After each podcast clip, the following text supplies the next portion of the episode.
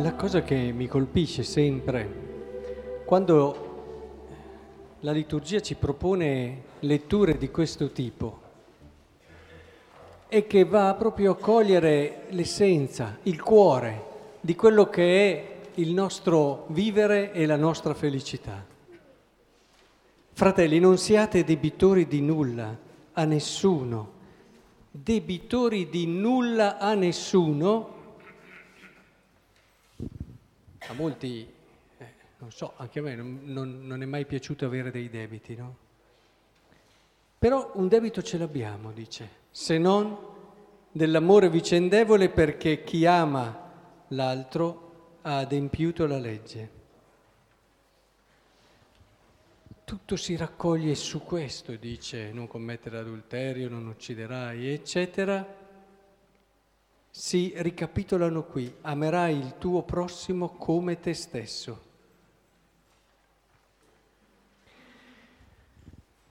Come te stesso, come dobbiamo intenderlo?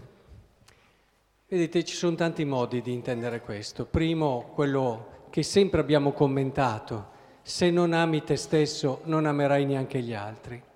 Questo, che ha anche un suo fondamento psicologico, è una verità assoluta. Ma non basta questo. Amerà il prossimo tuo come te stesso, fa un passo in avanti e dice perché nel tuo prossimo c'è un po' di te stesso. E questo non sempre lo abbiamo chiaro. Ama il prossimo tuo come te stesso, come se amassi te, perché dentro lui, in lui meglio, c'è qualcosa di te. E quindi quando tu ami lui, ami te stesso. È importante che comprendiamo anche questo aspetto perché, perché cambia radicalmente le cose. Provate a pensare al, più, al, peccato più grave secondo il Vangelo, che è il giudizio. No? Giudizio. Perlomeno quello che diciamo ha fatto arrabbiare di più Gesù. E come fai? Quando giudichi il fratello a vivere questo debito che hai verso di lui? Come fai quando critichi il fratello, quando alimenti chiacchiere sul fratello, a vivere questa verità che il fratello, lì nel fratello c'è qualcosa di te? Non la puoi vivere. È impossibile viverla. E nelle liturgie di oggi è un crescendo, parla di questa sentinella, di questa sentinella che deve avvisare, no? Quando sentirai dalla mia bocca una parola, tu dovrai avvertirli. Se io dico al malvagio, eccetera, Beh, se tu alla fine non lo avvisi, eh, sei parte. Cioè, quindi la corresponsabilità che abbiamo per il destino del nostro fratello. Lo capite anche voi, no? Nel momento in cui io giudico, io creo un muro tra me e il mio fratello. Lui è una cosa, io sono tutt'altra cosa. Nel momento in cui invece io mi faccio carico del fratello, io capisco che nel fratello c'è qualcosa di me, c'è qualcosa di me, perché lo dice il nome fratello, chi ha dei fratelli sa che scorre il sangue suo nel fratello e c'è qualcosa di suo nel fratello. Il fratello può sbagliare, il fratello può... ma io so che in quel fratello lì c'è qualcosa di mio. Infatti eh, le difficoltà a volte che si trovano tra fratelli sono una delle cose più dolorose che ci sono nella storia. Tra fratelli è terribile. Eppure sono molto diffuse le difficoltà tra fratelli. Perché sono terribili? Perché vanno contro quello che è un modo anche naturale di essere partecipi l'uno dell'altro. È molto importante che cerchiamo di capire e di comprendere questa cosa. Io sono corresponsabile per il mio fratello. Se ci imparassimo a guardare così. Provate, quando guardi una persona, a pensare che nella tua amica c'è qualcosa di te. Prova a pensare così. Prova a cercare di capire che a volte si fa fatica no? quando ci vedono quelle cose terribili, eh, atroci. Mi, mi, ha fatto pensare, adesso ne parlano tutti i giornali di questa visita del Papa, avete sentito chi era presente e che ha curato la figlia di chi ha ucciso suo figlio? Eh? Questo vuol dire cominciare a entrare in questa prospettiva. Non è mica facile, eh? Però questo vuol dire cominciare a entrare in questa prospettiva. Perché se non diamo questo respiro, e anche tutto il Vangelo è in questa prospettiva, fatti carico, preoccupati, il fratello sbaglia questo andare verso lui, ma anche questo discorso poi che, che si sviluppa, quello che legherete sulla terra sarà legato nei cieli, cioè questo valore eterno dei legami. Cioè, non sottovalutatelo, i legami che creiamo su questa terra sono l'unica cosa che parla di eternità e di Dio. Tanto che nel momento in cui siamo uniti, noi possiamo chiedere qualsiasi cosa a Dio e Lui ce la darà, cioè ciò che rende vivo e presente Dio sono quei legami veri e profondi che si creano su questa terra. Tutto il resto, attenzione, attenzione, non vorrei scandalizzare qualcuno, ma i muri, eh, le cattedrali e tutto quello che c'è, segno bene, però non rende così viva e presente l'eternità di Dio come i legami che viviamo. E anche i sacramenti che hanno un valore in sé, però nel momento in cui noi, e il Vangelo fa, cerca di farcelo capire, solo che dice se ti stai recando all'altare e hai qualcosa con il tuo fratello, quell'altare qui non conta niente. Conta niente, ci ha detto Gesù, eh? Torna a casa, vai a fare la cosa che conta, allora dopo questo altare conta tutto, perché ne capisci il significato. Capite? Il luogo dove noi viviamo, e a volte io dico i nostri legami hanno un profumo sacramentale perché ci fanno davvero respirare l'aria di Dio.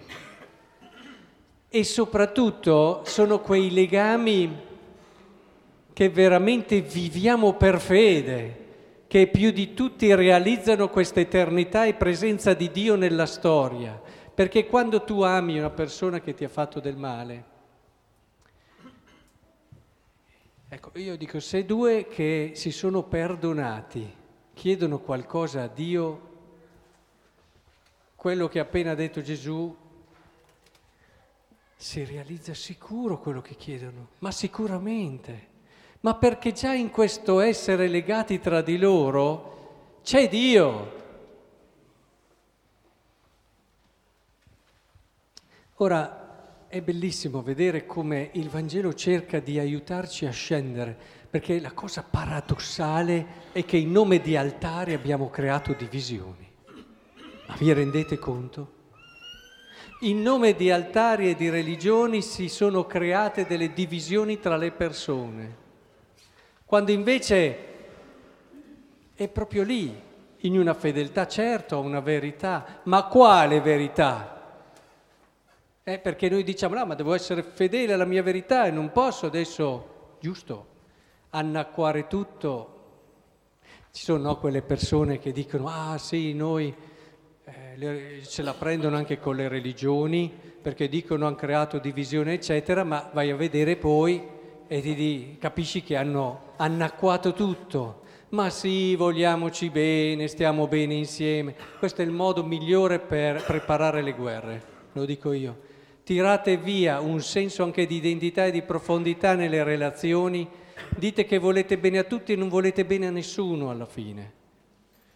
E quindi questo allontana, quindi tiriamo via questa ipotesi che purtroppo a volte seduce tanti, ma con questo rimango lì. Le religioni, gli altari non devono separare, ma andando in profondità, quello sì. Io quando penso alle varie religioni, e anche allargate anche a quella che è una religione dell'umano, penso come ad un cono verso il basso, no? E più siamo superficiali, più siamo distanti gli uni dagli altri. Più capiamo il senso profondo di quello che è il nostro essere religiosi e scendiamo giù, e lo facciamo tutti, più pian piano ci avviciniamo gli uni agli altri. Questo anche nel famoso problema dell'ecumenismo. dell'ecumenismo. Il problema dell'ecumenismo si risolverà con una maggiore profondità di verità sull'amore, sul prendere sul serio la tua scelta religiosa, a differenza della prima versione che non l'hai tanta presa sul serio, sei rimasto più superficiale e ti illudi di andare d'accordo con tutti. No, prendila sul serio, arriva a capire che la tua religione ti porta a dare la vita. Quando tu prendi sul serio la tua religione, vedrai che progressivamente avrai una visione del fratello diversa. È inevitabile. È inevitabile, partendo dalle piccole cose. Partendo dalle piccole cose. Andiamo a casa da questa sagra con poche idee, però quelle vorrei che le aveste. La prima, se ho qualche cosa con qualcheduno, se ho qualche cosa con qualcheduno, che rende falso il mio venire all'altare, è inutile, preoccupiamoci di metterla subito a posto. Magari chiedo aiuto se da solo non ce l'ho, ci può essere, ci, può, ci possono essere dei pesi che uno si porta da anni e non ce la fa mica, da solo. Però posso farmi aiutare. Si prega insieme, si lavora insieme io vi dico, questo è il primo regalo che vi fate, perché quando tu hai qualcosa con qualcuno, hai un masso qui che non te lo toglie nessuno. E vivere con un masso qui tutta la vita, vi dico io, non è certo la miglior vita che puoi vivere. Prima cosa che vi consiglio è questa. Seconda cosa, eliminare completamente le chiacchiere sulle persone. Non dico i giudizi, quelli, vabbè, non dovrebbero neanche abitare nella casa del credente, però anche le chiacchiere. Perché le chiacchiere sono quell'iniziare a prendere le distanze dall'altro. Il giudizio crea un muro, ma la chiacchiera comincia a dire, eh, insomma, ci metto qua, prendo le distanze. E, e si parte di lì eh, per fare i muri. Si parte dal cominciare a creare lo spazio perché il muro ci sia, quindi prendo le distanze. Se io a una persona ci sto attaccata, è bel da fare un muro. Eh. E, è importante questo. Parliamo sempre bene dei fratelli. Sempre bene dei fratelli. E quando il fratello sbaglia, non c'è mica bisogno di parlarne male, facciamocene carico. Facciamocene carico perché in quel fratello che ha sbagliato c'è qualcosa di mio.